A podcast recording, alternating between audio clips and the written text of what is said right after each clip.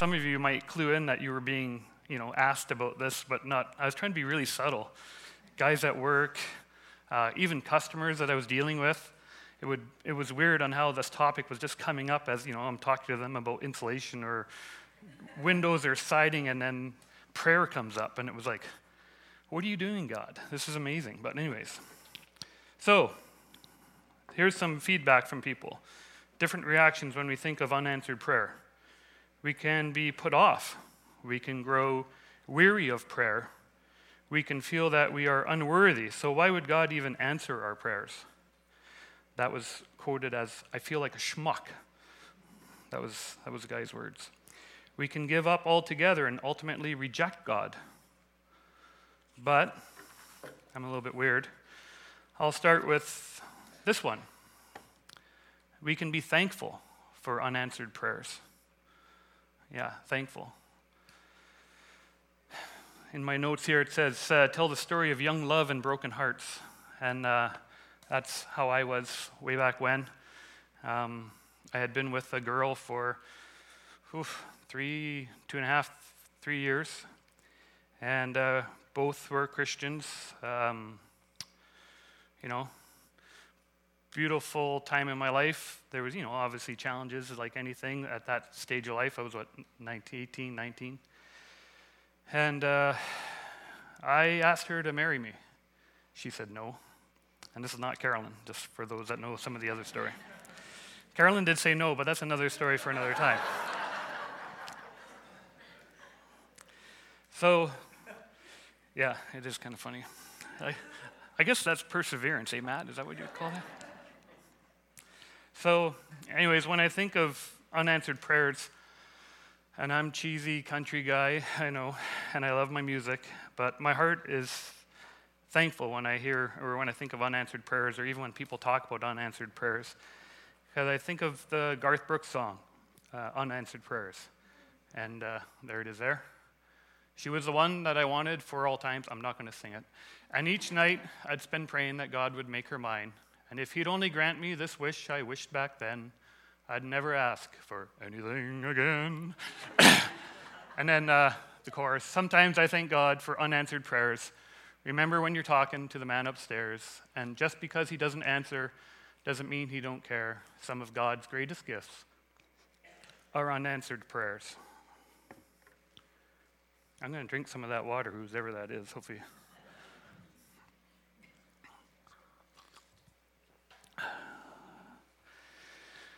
Well, like I said, it might be stupid to think of this song every time that someone talks about unanswered prayers, but that's just how my brain works. And I call it a, a TSN turning point, where, yeah, I like sports too, um, where I was crushed and rejected, but this song helped me have a different perspective of prayer. A deepening understanding of prayer was established. And it created, like I said, a turning point in my mind, a marker. Remember that phrase, TSN turning point or a marker. That's going to come up more and more.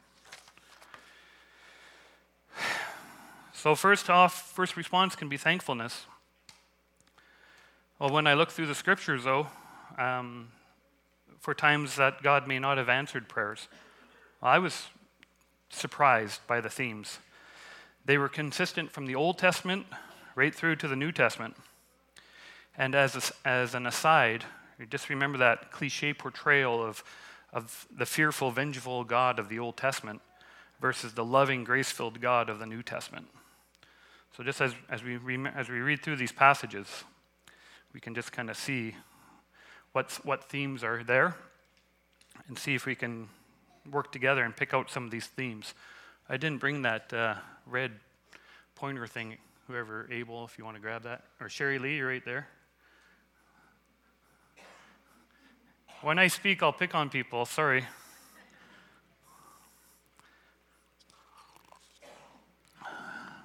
Thanks, Vanna. Oh, press it twice for green. And the point, where's the red thing there, Keith? There it is. Hey, okay, let's go to the next slide there, Scott. So I got a bunch of verses here, like I said, old and new. And these verses are, well, this is God's word. So if you get upset or mad or at anything, you can talk to God after. There's a lot more. There's actually, I've edited this down quite a bit, but we'll just go through it and see if we can find the themes. James chapter 4, verse 3 in the New Testament. You ask and do not receive because you ask amiss, that you may spend it on your own pleasures. So we're looking for themes of why God doesn't answer prayer. Okay, next one. But last, let, uh, James 1, but let him ask in faith with no doubting. For he who doubts is like a wave of the sea driven and tossed by the wind. Next one, Scott. Psalm 66:18. If I had been cozy with evil, the Lord would never have listened. I've mixed up NKJV, NIV, and the message to get different f- feels and thoughts here too. Just so you guys are wondering why the translations sound different than what you're used to. 1 Peter 3 7, husbands likewise dwell with them with understanding, giving honor to the wife, that your prayers may not be hindered. Okay, next one. When you see Isaiah, you know it's going to be intense. So, Isaiah 59 2, look, listen, God's arm is not amputated, He can still save. God's ears are not stopped up, He can still hear. There's nothing wrong with God, the wrong is in you. Your wrong headed lives, lives caused a split between you and God. Your sins got between you so that He doesn't hear. How's that for some conviction? Your hands are drenched in blood, your fingers dripping with guilt, your lips smeared with lies, your tongue swollen with muttering obscenities. No one speaks up for the right. No one de- deals fairly. They trust, trust in illusion, they tell lies. Go ahead there, Scott, or can I do it? Yeah. Isaiah 1 15 through 16. I find this funny. We just talked about uh, money and we had a nice bunch of songs being played, but they, they were meaningful and, that's, and we should give, but let's carry on. Isaiah 1, 15, 1 through 15, chapter 1, 15 through 16. Quit your worship charades. I can't stand your trivial religious games. Monthly conferences, weekly Sabbaths, special meetings, meetings, meetings, meetings. I can't stand one more. Does this sound like us talking, or is this. meetings for this, meetings for that. I hate them. You've worn me out. I'm sick of your religion, religion, religion, while you go right on sinning. When you put on your next prayer performance, I'll be looking the other way. No matter how long or how loud or how often you pray, I'll not be listening. And do you know why? Because you've been tearing people to pieces and your hands are bloody. Go home and wash up, clean up your act. Sweep your lives clean of your evil doings so I don't have to look at them any longer. Say no to wrong, learn to do good, work for justice, help the down and out, stand up for the homeless, go to bat for the defenseless. That's pretty powerful words here, guys. And remember, this is the God of the Old Testament Stand up for the homeless. Stand, go to bat for the defenseless. Go ahead, Scott. Uh, for those of us in a marriage. And here's a second offense. If you fill the place of worship with your whining and sniveling because you don't get what you want from God, do you know why? Simple. Because God was there as a witness when you spoke your marriage vows to your young bride, and now you've broken those vows, broken the faith bond with your vowed companion your covenant wife. God, not, God, not you, made marriage. His spirit, his spirit inhabits even the smallest details of marriage. And what does he want from marriage? Children of God. That's what. So guard the spirit of marriage within you. Don't cheat on your spouse. There's lots of ways to cheat, not just the physical one, too, right? Time, activities, other interests. Go ahead, Scott. If anyone turns a deaf ear to my instruction, even their prayers are detestable. Whoever shuts their ears to the cry of the poor will also cry out and not be answered. You guys really encouraged right now? Because you have ignored all my counsel and would have none of my reproof, I also will laugh at your calamity. I will mock when terror strikes you. Is there one more? Oh, is, is there more? Oh, there's more. The, the Lord is far from the wicked, but he hears the prayer of the righteous. So that's interesting.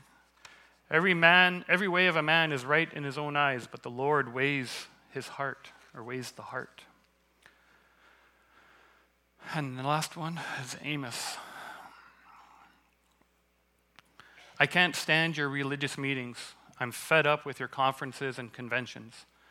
I want nothing to do with your religion projects, your pretentious slogans and goals.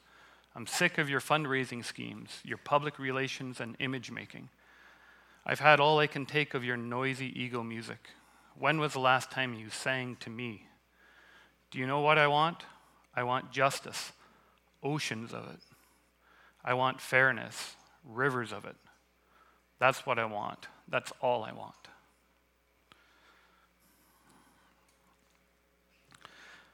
So you can see as I, you can leave that up there for now, Scott.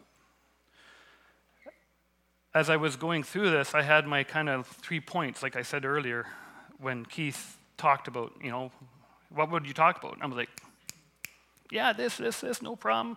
I've gone through lots of times where God has been quiet, times of frustration, times of loss and death. Sucks. But I thought I could figure it out. And then I started going through these, and like I said, there's a lot more verses out there uh, in, the, in the scriptures. But there's some themes. I don't know what themes you guys picked up, but I see themes of unresolved relationships, themes of focusing on my own interests, themes of not caring or loving for the poor and the defenseless, themes of not understanding our place before God. These are some of the themes that I notice that get in our way or seem to be the reasons why prayer can be unanswered at times.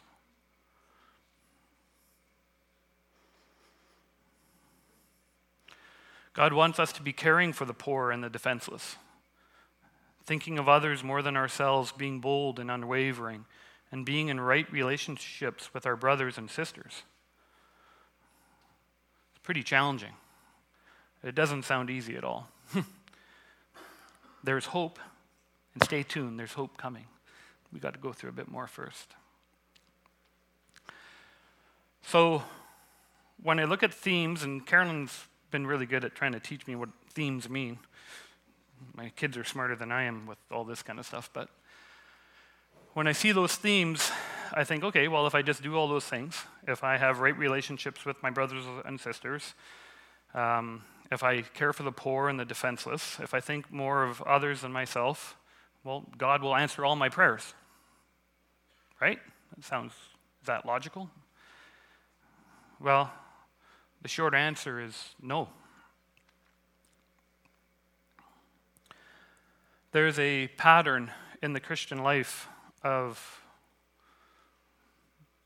being disciplined, suffering, there's lots of verses that talk about that. I think of these moments of, of time as, you know, I'm sure all of us can relate to one or two unanswered prayers in our lives. But as I think about it, I think of this intense wrestling time, is how I would describe it, where I'm wrestling with God. Hmm where the purpose is to grow my character, to become a better version, better version of myself, to be refined to carry out those themes that we just talked about.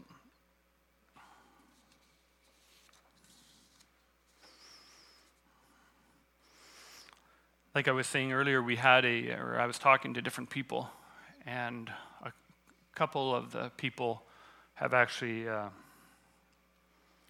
they were very honest with me, and they basically just grew weary from wrestling with God and trying to do those things, loving the poor and caring about others more than ourselves. And honestly, my heart was uh, broken. But, anyways. So, anyways, for those that have grown weary from wrestling with God and from doing these things, or what if we, like the people that some of the people I've talked to, they rejected God entirely because of because of misunderstood scripture. Um, sometimes Christian culture can cause that to happen as well. There's different posters and tacky sayings that um, some Christian churches have, or some Christian culture has, that don't really explain the, the suffering part or the caring for the poor part. Sometimes those individuals um, have lost sight of having a mentor or having someone further along the road. And they haven't worked with that person or, or those people to understand that, that time when God seems quiet. Those are a TSN turning point. And what do we do? Do we make that TSN turning point? Do we make that through? Do we get on the highlight reel of God? Or do we just get pushed down and give up? The last couple of weeks, I've been re-listening to a audio book, and uh, it's the only way I can get through the Screwtape letters. If anyone's ever read them, my hat is off to you. Um, I had to go with the audio version, and it's uh, a BBC version. Um, if you don't know what the Screwtape letters are, I, I would always encourage this version. I've encouraged other people to listen to the Screwtape letters or other versions, but they never listen to this one.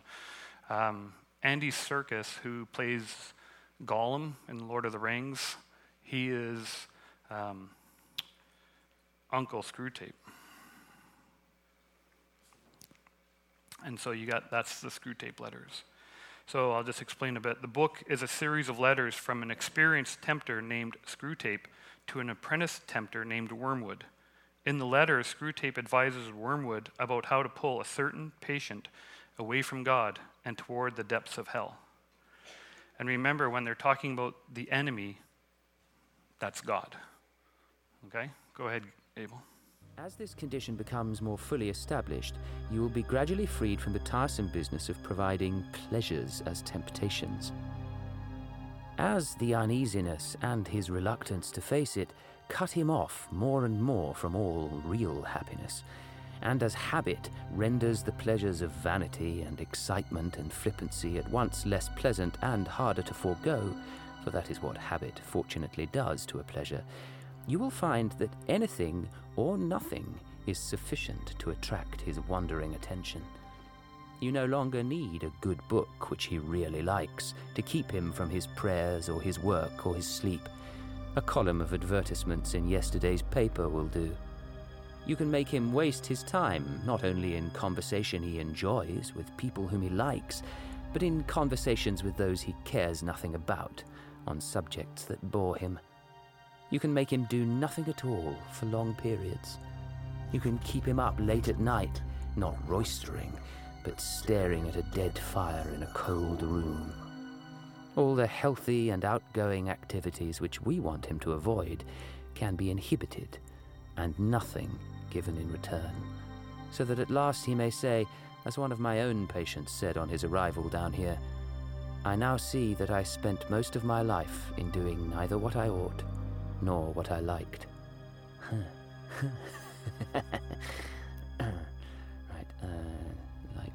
The Christians describe the enemy as one without whom nothing is strong. And nothing is very strong.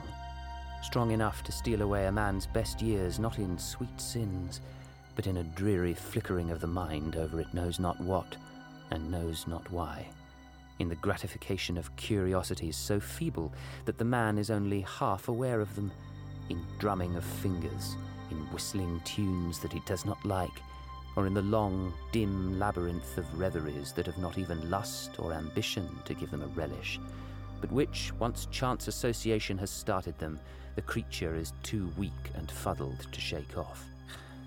These seem like awfully small and feeble sins. You will say that these are very small sins. How does he do that? And doubtless, like all young tempters, you are anxious to be able to report spectacular wickedness. But do remember the only thing that matters is the extent to which you separate the man from the enemy. It does not matter how small the sins are, provided that their cumulative effect is to edge the man away from the light and out into the nothing. Murder is no better than cards if cards can do the trick.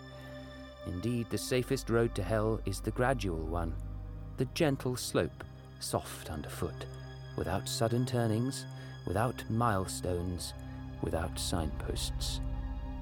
Your affectionate uncle, Screwtape. He thinks he's so clever.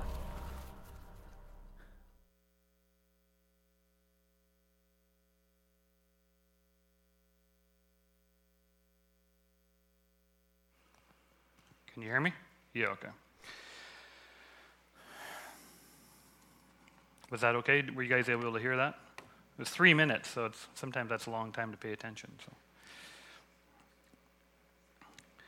I love the line, and I was like, we were in our small group for our uh, formation in common. When was that, Sherry Lee? Was that Sunday? Yeah. And uh,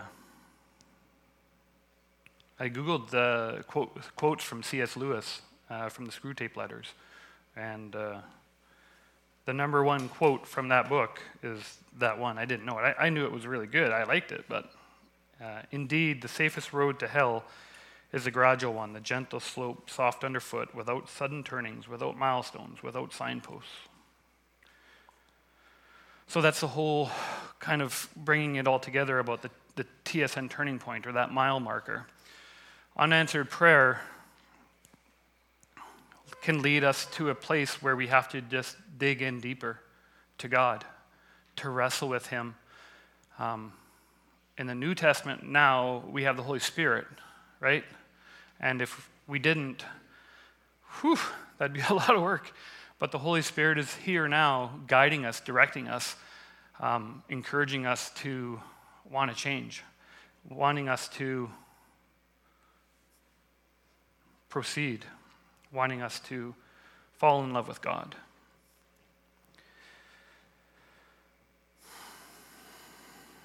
I kind of went off my notes there. That was pretty good.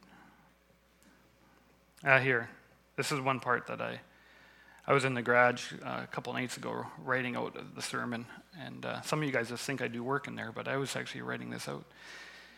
And uh, this is one part that was coming to me as I was writing it, as praying through stuff. I think we really need to push through the unanswered prayer. We need to overcome that feeling of rejection, that feeling of God has left us alone, that He's not listening. We need to check our position, our stance before Him. Do we have relationships right with our brothers and our, and our sisters? we really need to recognize one other thing is our stance or our position before the God of the universe. Let that just sink in for a second. It, our nursery stories, um, all that stuff seems to, you know, I've got a friend in Jesus, makes it seem really easy. And, uh, but there is some work that we can do. And we need to see ourselves on our knees, thankful to even be able to proposition this God of the universe, who at times will heal the sick, move the mountains, and at the same time leave us in a place of suffering, in solitude, quiet, unanswered solitude. This causes us to either dig deeper into his glory or give in to a path without him into compromise. And that's the, the quote Indeed, the safest road to hell is the gradual one. The gentle slope, soft underfoot, without sudden turnings, without milestones, without signposts.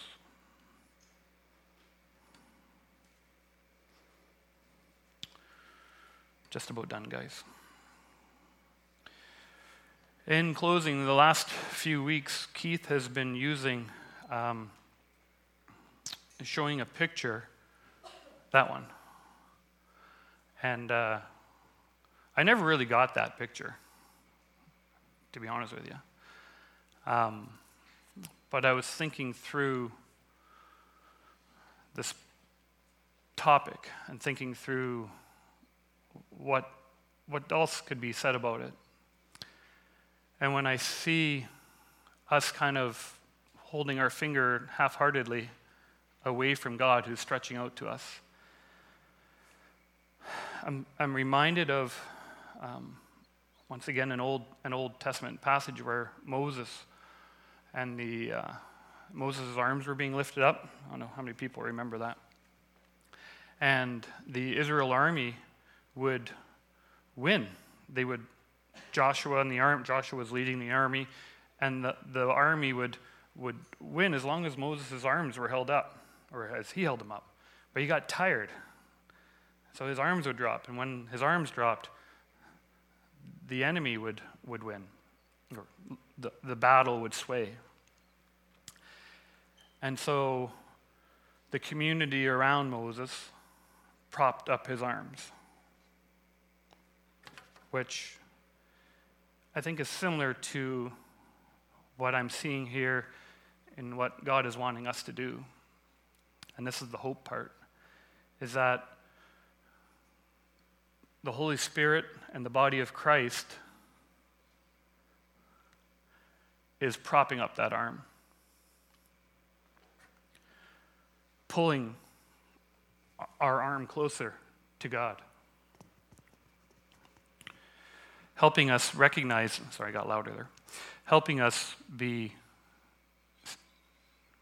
on our journey to seeing God face to face, embracing Him.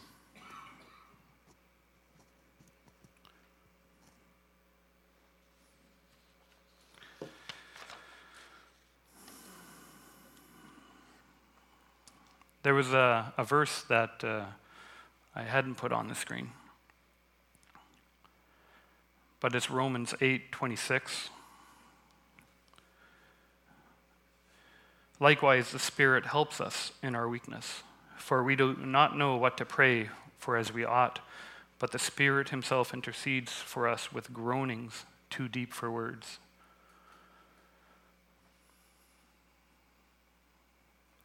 There's an amazing connection. There's an amazing, and I'm still trying to understand it.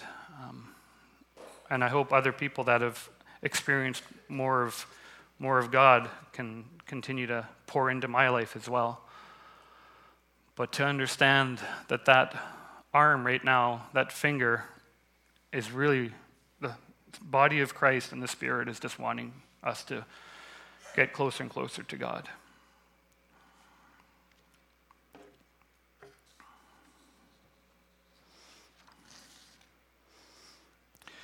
Now, my joke was going to be at the end was Psalm 151. But some of you probably already figured out there's no such thing as Psalm 151. Did you guys get that? There's no 151? Okay. But it's a song that, uh, yeah, it makes me think of hope. It makes me think of um, getting up tomorrow morning and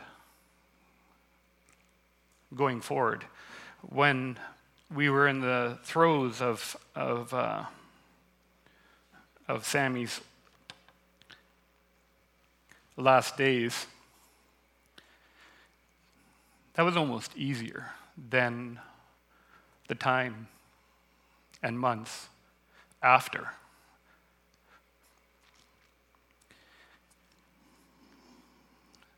And uh, anyways, I'm doing pretty good today for not crying too much. But there's, there was a lot of times where it was hard to um, come to church. Um, it was hard to be around people, to be honest with you. Um, it was hard to hear people say they would pray for me. Um,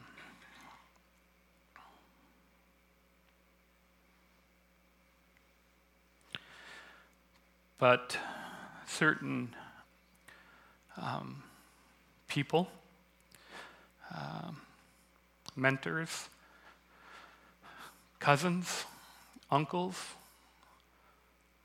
good friends um, were there. They were speaking through their loss, their pain, um, sharing their turning points, sharing their mile markers with me. And it was encouraging. It was a slow, steady um, climb back out of a really sucky period of my life. And some of you have probably already bored with some of the stories I've talked about about music. But this one, uh, Psalm 151, as I call it today, it's, uh, it's a song that uh, when it first came out years and years ago, I laughed every time it came on at dances, you know, your high school dance. It's the, uh, it's the traditional start off slow song sound. So everyone started going out, grabbing their girlfriend, their boyfriend, or whatever, and started going out dancing. And then there's a, what do you call that, Matt? Like a time change or a speed change or whatever? I'm picking on Matt. Matt's like, I don't know what song you're talking about. A tempo change. There you, hey, very good. And yeah, when I, the tempo would change like way faster. And then everyone that was like doing the awkward grade 9, 10 dancing all of a sudden had to like start dancing fast. And so I'd, i was kind of always like laughing, going, haha, you guys don't know what song this is, and I do. But, anyways, here it is. This song was one of the songs that uh, helped me through, like I said, with mentors, with friends, with cousins, with music. The dark times have gone. Um, yeah, and I'm still excited to see where things are going to go. So when I get up tomorrow morning, these are, these are you know, some, sometimes a song goes through my head. Sometimes, sometimes it's uh, Seek ye first the kingdom of God. Sometimes it's this song. I'm going to say it now, okay, Matt? Is that right? Okay. I don't know where I'm going, but I sure know where I've been. Hanging on the promises and the songs of yesterday, and I've made up my mind I ain't wasting no more time. Though I keep searching for an answer, I never seem to find what I'm looking for. Oh Lord, I pray you give me strength to carry on, because I know what it means to walk along the lonely street of dreams.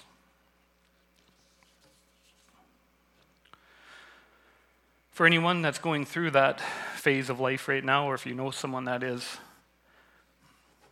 encourage you to be the, uh, the mentor. The, the friend that comes along sometimes just sits quietly. Sometimes just you're just your presence is all you need. You don't need to be saying anything. I had guys uh, come out and uh, split wood with me. We never talked about anything I was feeling. They just hung out with me. Their presence was all I needed. So, as you think about those verses that were up, caring for the poor, caring for the defenseless, look for opportunities that can strengthen your life, your prayer life, and ultimately strengthen their relationship so that we can be part of the body of Christ grabbing that finger and lifting it towards God. Thanks, guys. Keith, you're up.